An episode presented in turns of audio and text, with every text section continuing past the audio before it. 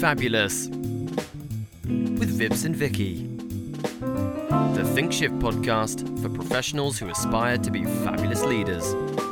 Those who not only succeed, but also purposefully seek to reinvent the world. Welcome to the Be Fabulous podcast, episode six Levels of Thinking. In this episode, we'll dive into a deeper introspection on why we all want to be strategic. We'll introduce the ideas of levels of thinking and how you can use them to get ahead and tackle some of the world's most difficult problems. And Vicky sets yet another thinking challenge. Hope you enjoy the episode.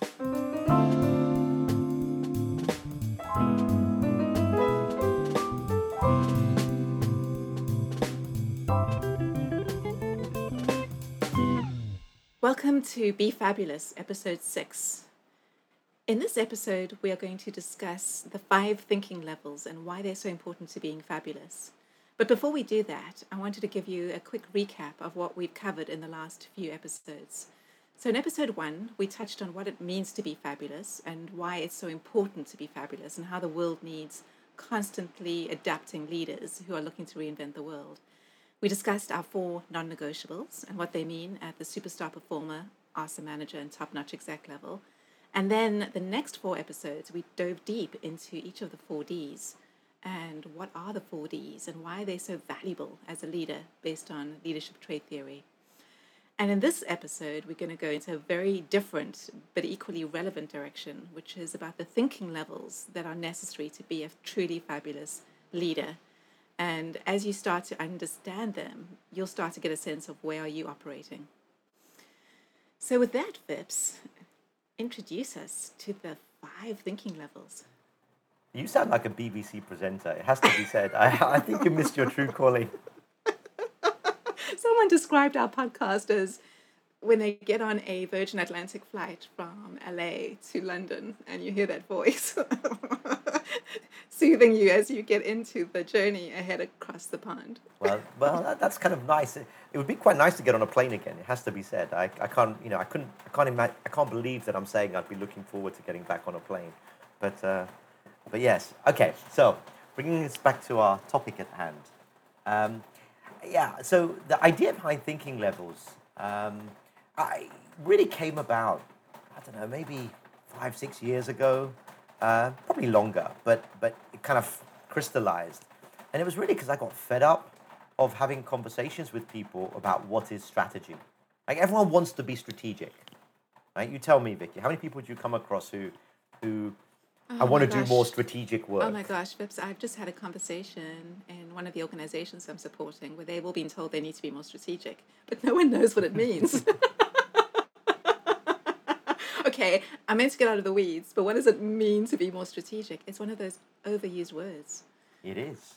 It is. And and the thing is also, I, I, I thought about it for a while. You know, why is it? I mean, let's just riff for a minute. Why is it that people think? Why are people attracted to the idea of being strategic? Right? We're, we're around Yeah. professionals all the time. There is clearly an attraction, right? There's a. Well, there's there's this- what's this- what's the there's this- sexiness about being strategic? What is Well, it? Well, there's this feeling that if I'm strategic, I'm above the fray. I'm operating at a level where I'm above it all. It feels calm up there. It's like you're above the storm and you can see it all and you have some semblance of control. So clearly, you must be an executive if you're up there somewhere. So it's got this panache. So you're not doing got this- anything, therefore you must be an executive. Therefore you must be strategic. is that basically what you're saying? and you can see it all. Well, that is that is one of the misconceptions about Yeah. where people get attracted to this word. It's not the only one, but it's definitely one of the. It's tied to if I'm strategic, then I'm on my way to being an executive. That must be a good thing. And a little bit like we touched on, what does it mean to be a manager that most people haven't really thought about other than babysitting a few human beings?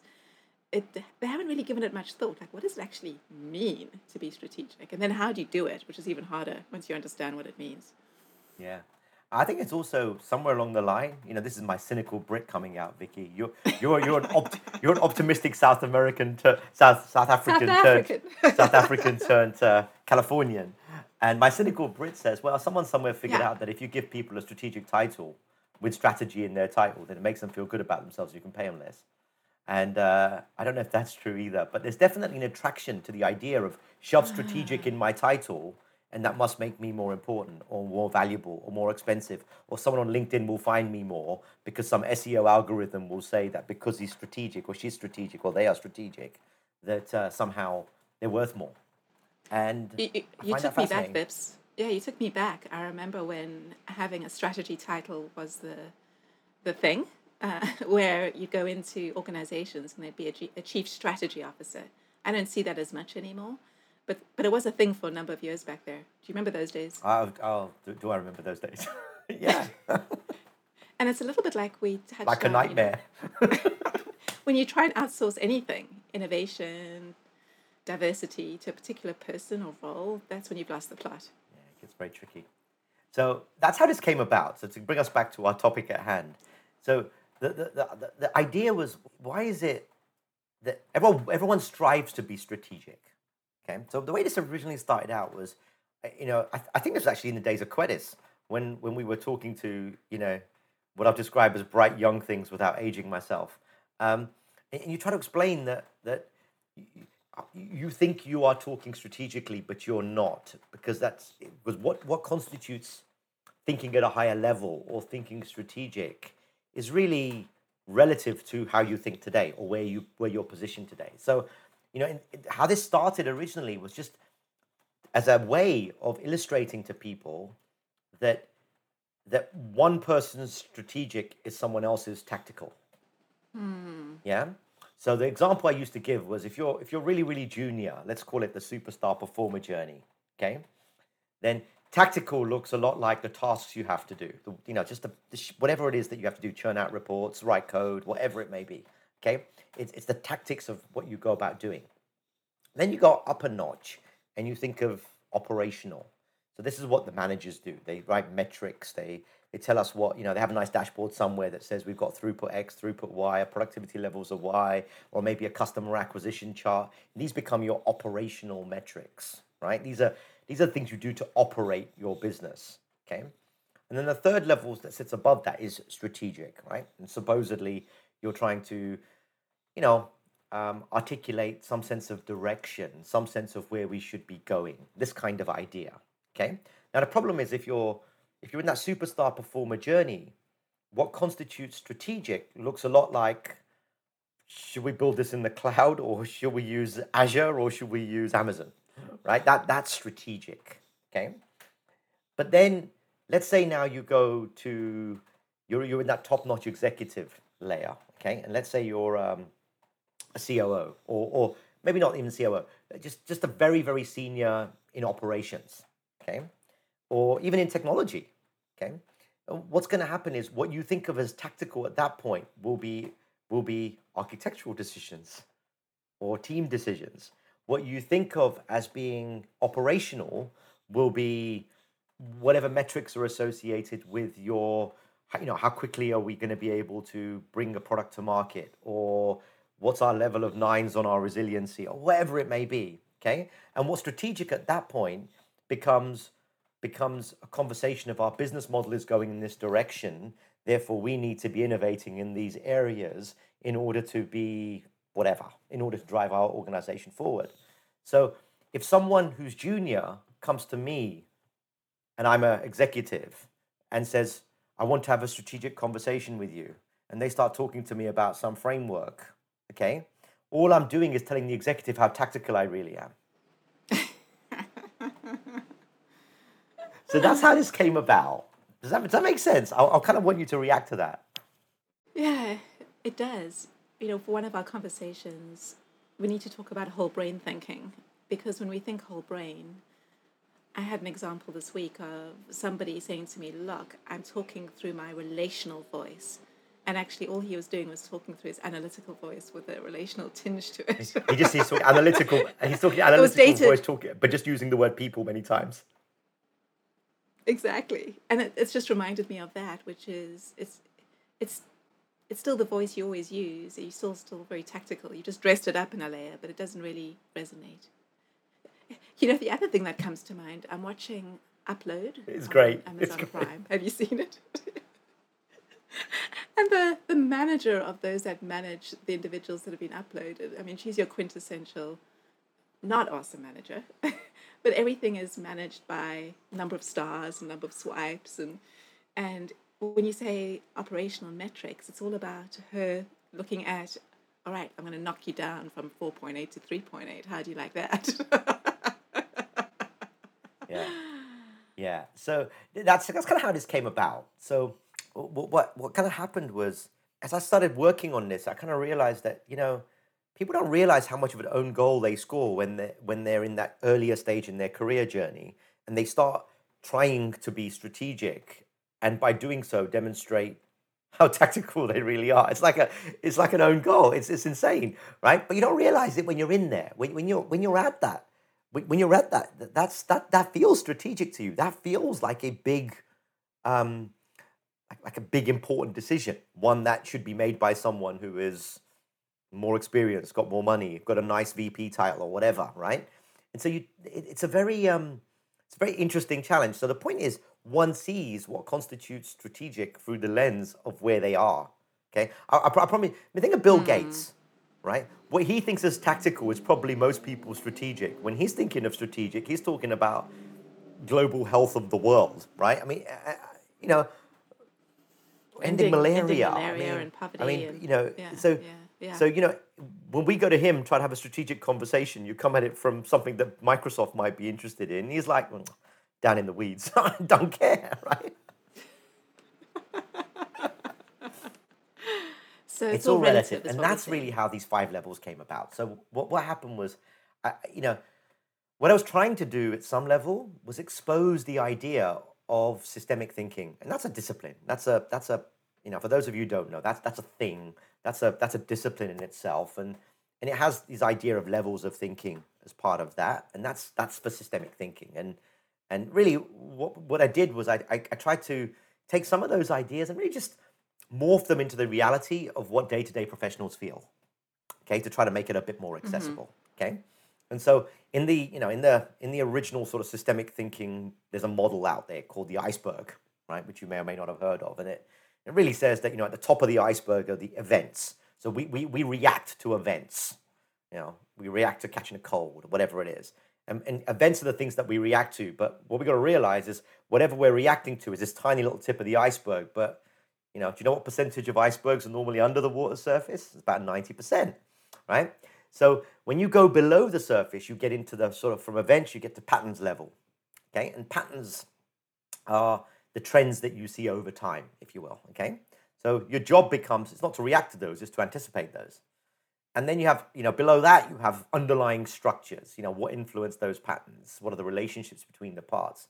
And you have to really, when you're dealing at that level, you're designing Okay, so what can I? How can I design that those structures differently?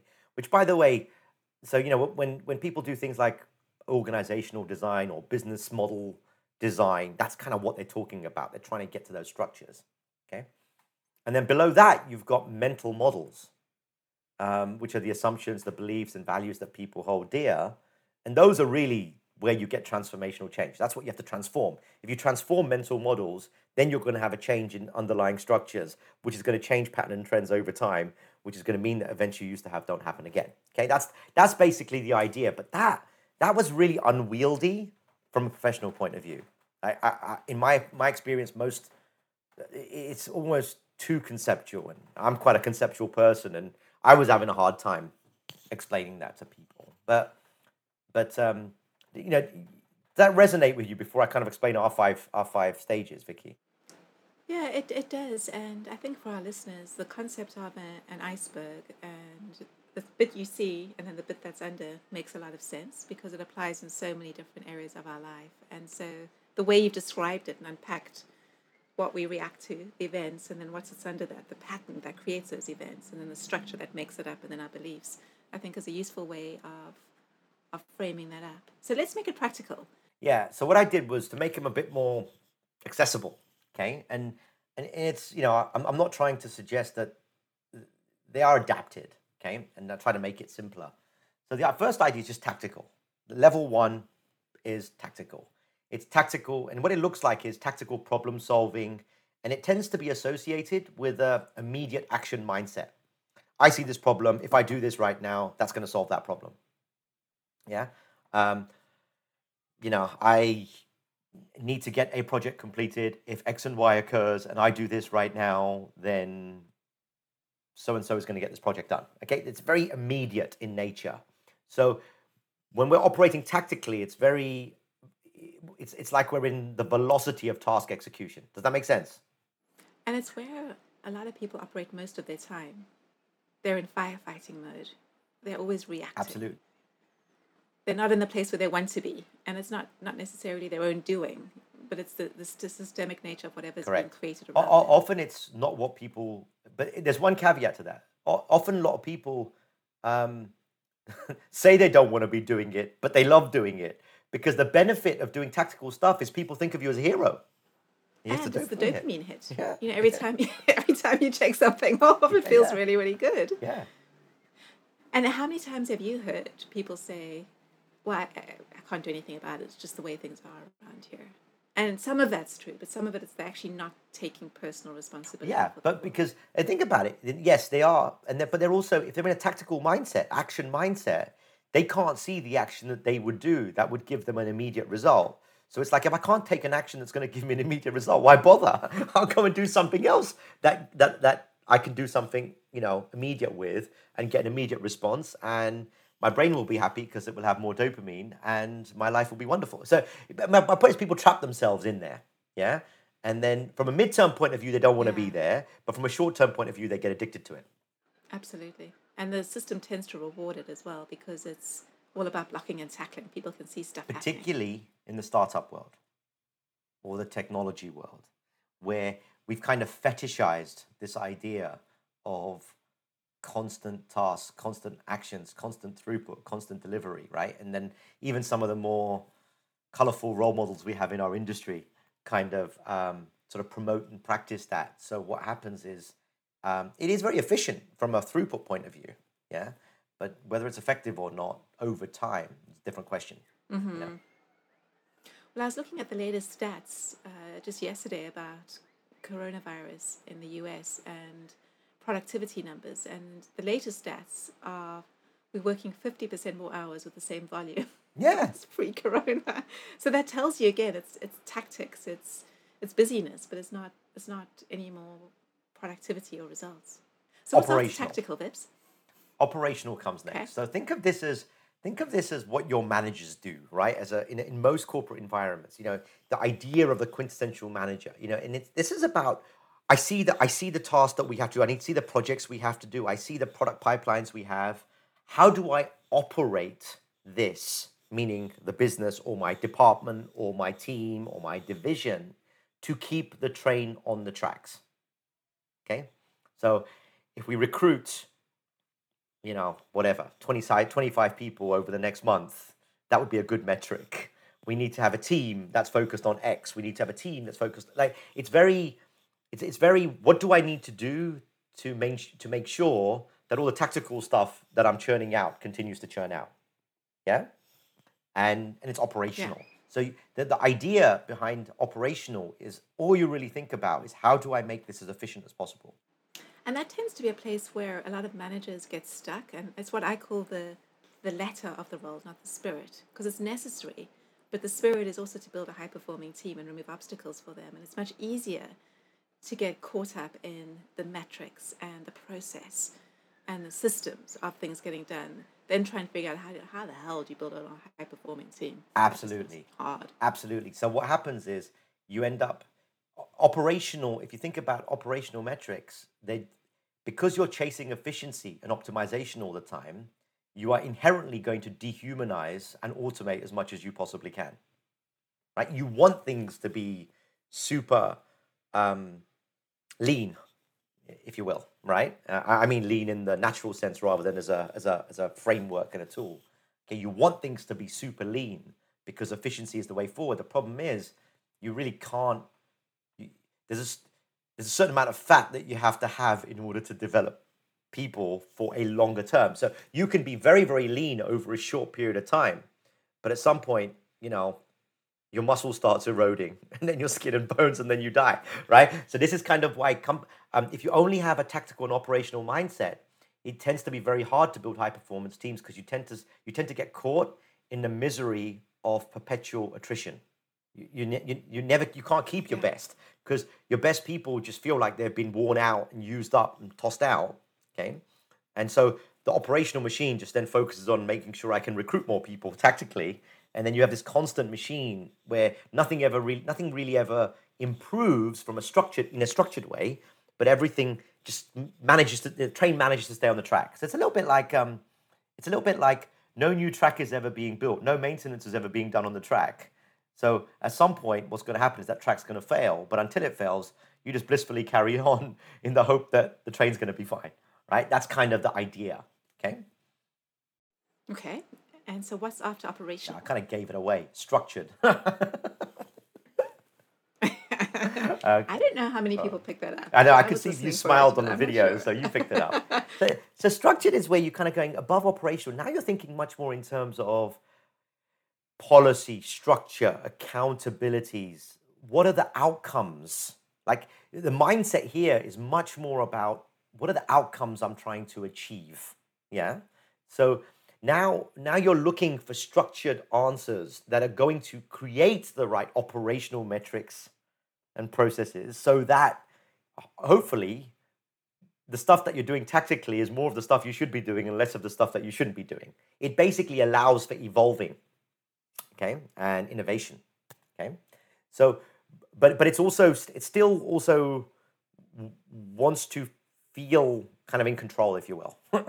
okay, so it, it's still it's still engineered, if you like, yeah. And people who think structurally, you know, engineers, by the way, you know, generally engineers as a, as a discipline tend to think quite in, in, in structured ways.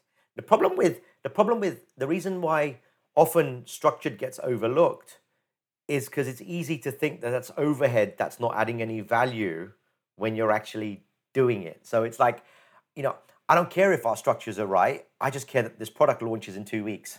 Okay. So what then happens is you end up optimizing for time to market and you end up ultimately creating an inferior product. But you don't really care because what you were trying to prove was time to market. You weren't trying to prove that you could do something in a structured, robust, and sustainable way. Does that make sense? Yeah, yeah. And back to your engineering example, from a technology perspective, that's where you start to encompass and get so much technical debt that uh, over time it becomes something you can't Yeah. get yourself out of. And also, the other reason why people don't like structured thinking is because it gets really bloody complicated.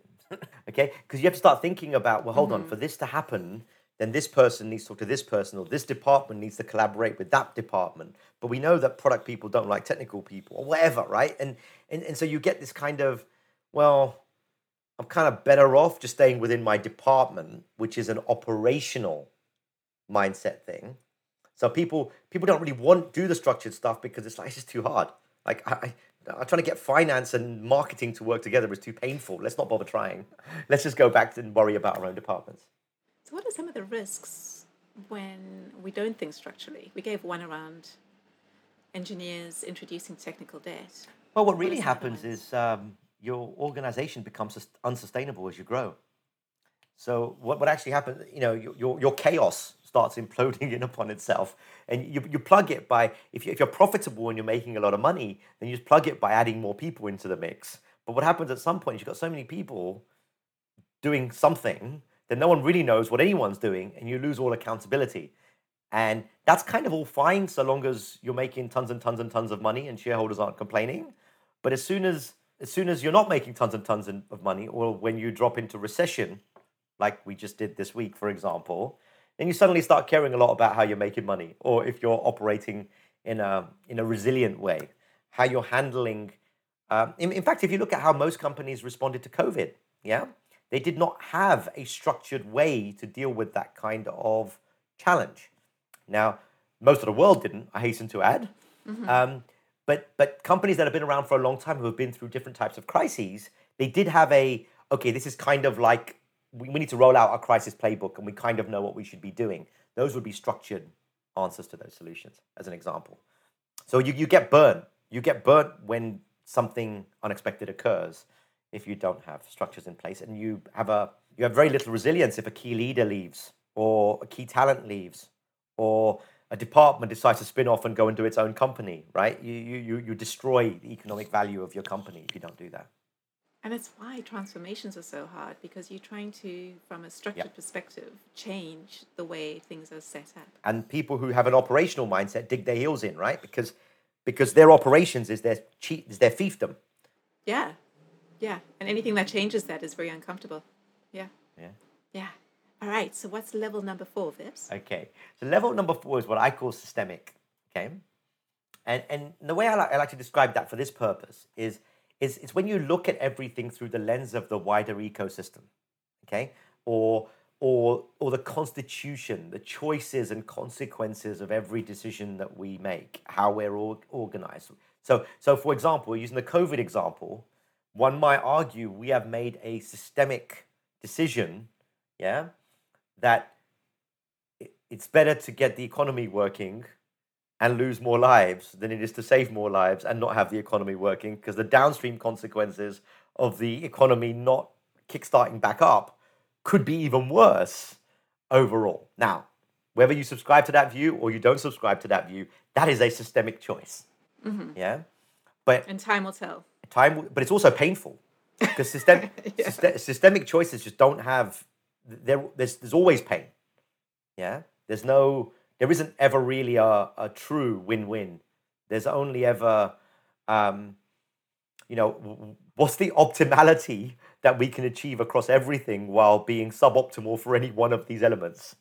Yeah. So it's kind of like when you, we see this a lot, by the way, with companies. Some companies will treat partners and vendors like the evil empire, right? Like, let me screw them to a wall. Let me mm-hmm. let me make sure I get the best prices possible from them and and sometimes we even compensate them from it for it, right? If you can save us, you know, whatever, twenty percent from our procurement, we'll give you more of a bonus, that kind of thing. Yeah, procurement departments set up that way, but but when you're thinking systemically, you've got to realize that if you genuinely have partners, yeah, if you genuinely are dependent on your vendors and partners and your wider ecosystem, and you treat them like shit, then what's actually going to happen is sooner or later they're going to go away if you screw them to the wall too much, and then you're going to have a different problem because systemically you're going to have to find an alternative. And quality of any sort, it's just hard. It's just rare. it's, it's just not as plentiful as people think it is. So when we're looking at it through the lens of the community, the economy, the world, you know, if we're tackling those sorts of issues, we have to look systemically. Otherwise, because we have to understand the trade offs and consequences of every decision that we make. And most people don't want to go there because it's really, really hard. And in, to be honest, in most companies, um, you don't really need it till you're very high up. And there's not that many people in the company, in, in a company, that need to. Um, and therefore, we don't train people too much to think systemically. Mm. Yeah, an, an example that comes to mind for me looking at organizations and what it's going to take for them to be truly fabulous is it's because we don't think of them systemically. What tends to happen is we hire people for particular roles, and as you touched on, they come and go depending on if they're being taken care of or not and how much money the organization has. So we keep we keep hiring and we tinker around the edges, but we never really get to the point where we've systemically solved for what it is that creates a place that is truly fabulous, where people are growing and stretching and delivering the results you want. And it's why 80% of the workforce is disengaged. You know, it's why we have these stats, because nobody's looking at it systemically. And so the amount of effort operationally and tactically to keep bringing on new people and checking whether they fit or not. And we know that every time you introduce a new team member, it introduces 73% more stress it's crazy. And if people could understand the systemic value that you get if you do that well, yeah, it's powerful. Yeah, but it's not easy. Uh, it's not easy, and it's also really tricky. It's like one might argue that the only reason why techies, systemically, the only reason why technology people earn so much money is just because there aren't enough of them to go around. And that is always changing. Yeah, but it's more than there just aren't enough to go around. There's a fundamental supply and demand problem for many, mm-hmm. many years. So as long as demand exceeds supply, you can be pretty average and earn 200k, 300k plus. Okay. Now the problem, so what's going to happen at some point is that's going to suck more people. Like educational institutions are going to be churning out more computer science, MSc, sorry, um, MIS type graduates. And what's going to happen is you're going to have more demand, you're going to have more supply. And so what's going to happen is all these people that are three, four, five hundred grand are not going to be worth three, four, five hundred grand because you have to get it cheaper elsewhere. But but that's a systemic like that that that could only be solved generationally through more people being attracted into those sorts of educational disciplines to create more supply to quote unquote solve that problem. Okay. But it also means that organizations have to get better at, you know, something I'd love to see an organization do. I, I, I, I know we did it at Quedis, but I have yet to see another organization do it well. I'm sure there are some out there. But it's to measure the people that you're hiring a year down the line. Are they one of your top performers? Are they one of your top 10%? That's right. Are they one of your stars? Because if they are, then you know what you're doing from a hiring perspective is working. And if they're not, then you've got to really question the value of the churn you're creating in the organization. And and very often recruiters and talent acquisition folks are based and measured on, on metrics and bums on seats. And it's a numbers game. And when it's a numbers game, the, the consequential impact is huge, but nobody sees it until it's too late. Because we create operational metrics that make us think we have the KPIs in place, which makes us feel like we're efficient and doing a good job. So it's a really so the reason for these five levels of thinking, it's a really good example, Vicky, of where you optimize for one level of thinking, you end up with a different right answer than you do if you optimize for a different level of thinking. Mm. Yeah, meaning so so it's that that that that if you're in an operational mindset setting those KPIs and running a recruitment department through how many of you sourced this week, how many of you interviewed this week, how many of you like yeah, how that, many of you filled, how many of you yeah. filled this week. That makes all the sense in the world from an operational mindset point of view. Well, it is insane a from a systemic point of view. well, you're filling a business need because they can do the job that's open. That's you're feeling an operational to... need. Yeah, absolutely. Yeah, but you might not be. You might not be filling a systemic need if the department that you're hiring for needs to go away because it's adding no value to the economy anyway, right? So that's what I mean. So you, you, you know we, we don't we don't know, yeah. It, the, the, key reason for the thinking levels is just for all of us to recognize that there is no right answer. If we optimize for tactical, that might be the wrong answer for structured. If we optimize for structured, it might be the in the short term the wrong answer for tactical, and so forth. So what's one to do, Vips? Know what you're optimizing for and balance across short, medium, and long term. So, so we should probably do the fifth one, but, but the basic takeaway from all of this, uh, if you're in, in broad terms, the higher up you go up the fabulous journey, if you like, the quest, as I've begun to call it now, the quest from superstar performer to awesome manager, top notch executive, fabulous leader, what you should be finding is your the amount of energy that you're spending on the levels of thinking needs to also increase. So, for example, if I'm on my journey to superstar performer, most of my energy should be spent on tactical and some on operational because that's what I'm that's what I'm going to be wrapping my head around to. Yeah. yeah. Now, when I'm in my awesome manager journey, it should really be operational with a bit of structured, okay, and also tactical, right? Because I, I've still got to manage the people in my team, and chances are I'm still expected to do a good chunk of the work I used to do before. Okay, so I'm now I'm now spanning sort of two and a half thinking levels, if you like. Yeah. And then if I'm on that awesome manager to top notch executive journey, okay, then I should really be spending a lot more time operational and structured. Okay. And maybe even start thinking a little bit about systemic if I have, if I'm getting close to that C suite, if you will. Okay. And if I'm in that C suite type zone, then I really should be predominantly spending my time on structured and systemic and hopefully, hopefully a little bit of meta, which we haven't got to yet. Um, and that's that's really the thinking journey. So, and across the set, across an organization, we have to look at that like a balanced set across a six month or a 12 month or an 18 month period because we just have to make sure that across the whole we are doing we are doing enough of the right tactical things. We are doing enough of the right operational things. We are doing enough of the right structured things. We are doing enough of the right systemic things. Um, and the fifth one doing enough of the right meta things so that overall we're balanced so talk to us about meta, Vips. All right, so meta is is the I, couldn't think of a better term for this. There's probably there probably is a better term. Maybe someone can recommend one. But the way I look at that is this is more of um. This is when you look at everything through the lens of nature, evolution, cycles, ethics, humanities as a species. And this is kind of where you realize that in the end, everything boils down to a choice. We have to make a decision and a value judgment or a mission based call on something that we believe to be right, wrong, important, not important, whatever. Okay?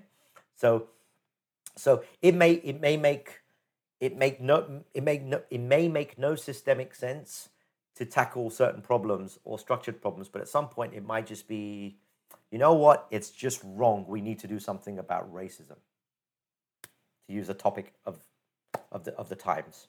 Okay? That has to be, at some level, a meta decision to do something about that because we know there are systemic injustices in terms of how the world's working. We know that's creating structures that don't work. And we know that's creating operational metrics that don't work. And we know that's creating tactics that don't work. Okay? But that, that, that is a choice.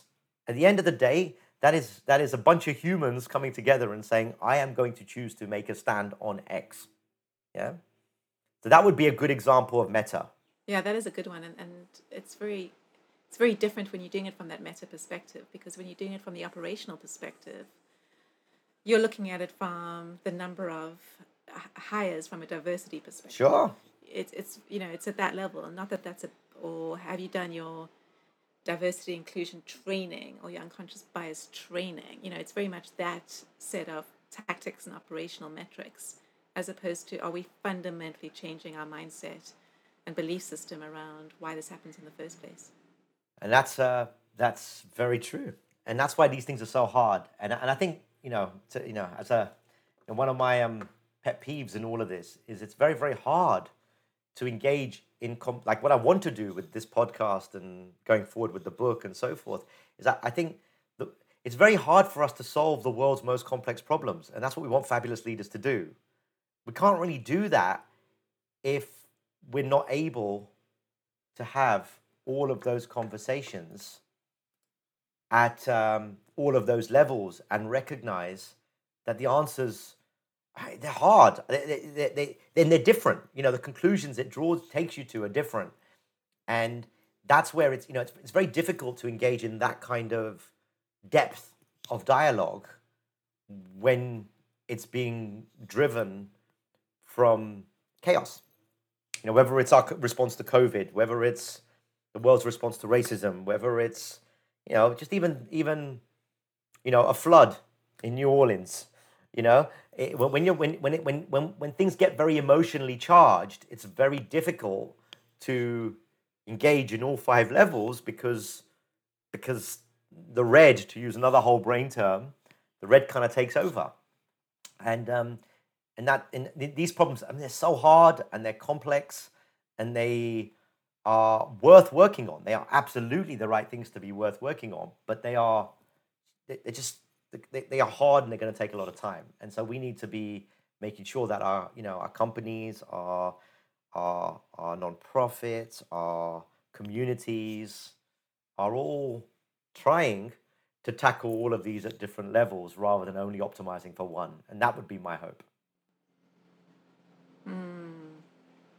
So, Vips, what if I go into the the challenge for this week, the five thinking levels challenge, and then you can sum up with That'd be awesome. some key takeaways. How That'd does that be awesome. sound? All right, guys. So you've heard the rich discussion that we've just gone through in Vips's introduction of the five thinking levels. So here's what you need to do if you want to think about are you operating at this level. Look at your last week. Over the past week, think about the different interactions and decisions you made and ask yourself what levels were you operating at at different points during the week? What activities and decisions were tactical, getting stuff done, what were operational, those that were metric driven and trying to drive an outcome, those that were structured, so they're more about the overall structural way things are set up. Did you get that far? Did you even get to the systemic level? I, I expect most of what you'll do will be in levels one and two. That's where most of us tend to live, with a little bit of three. And then once you've done that analysis, look ahead at the coming week and ask yourself wherever you ended in the past week, where could you get to this week? So if you could only get to tactical and structured, sorry, tactical and operational, get to level three this week. Think about getting to structured. So there's your challenge. That's an awesome challenge. I think it's going to take people some time to wrap their heads around it, Vicky. Um, but, you know, to circle it all the way back to strategy. right? so think about it. If you're predominantly tactically thinking, you're going to think operational looks like strategic. If you if you're predominantly operational, you're going to think structured looks like strategic. If you're predominantly structured, you're going to think systemic looks like strategic. And if you're predominantly systemic, you're going to think meta is really strategic. And this is why I can't stand the word strategy. I think that is a beautiful place to end.